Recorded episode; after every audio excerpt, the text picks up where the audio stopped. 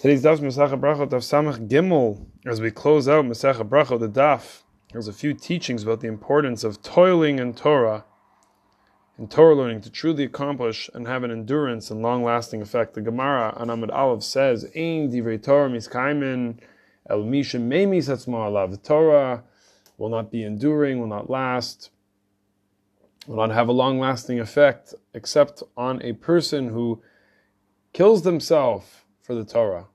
Meimisatzmo. And the proof is from the parsha of the Parah Aduma, the Torah Zos Torah Adam Kiyamus Ba'ohel. This is the Torah, this is the Zos Chukas Torah, this is the, the law of the Parah Aduma. A person who dies inside of an Ohel, and the Torah goes on to speak about the laws of the purification.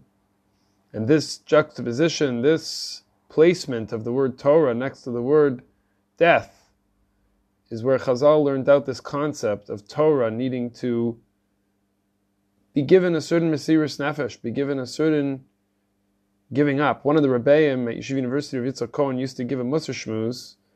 On these words, he said, a young boy, young boy, Johnny, would call up Yossi, asking if he was home. Could he come out and play? Yossi's mother on the other line started to yell, He's dead! He's dead! He's busy learning Torah, he's dead!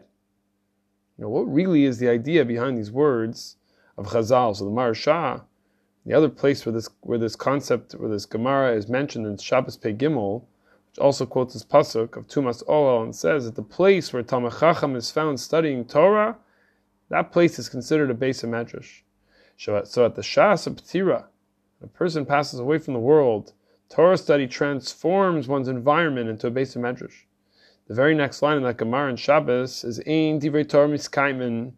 The Panim Meiros explains that through Talmud Torah, even upon passing away, people will quote that person's Torah, and it will be as if he's still, quote unquote, in the base of Medrash. The Rambam in Hilchos Talmud Torah, Parakim Alachiyot Beis, lays out the formula that a person must go through in their life in order to have the Torah be miskayim by that person to give up physical needs, to simply give up some of olam hazeh, sleep and food, not denial of the basics, but of the luxury extension of the basics. So I thought one could relate this teaching of the Bala Memra, which is Reish Lakish. The Gemara says Reish Lakish is the one who taught us this halacha, this concept.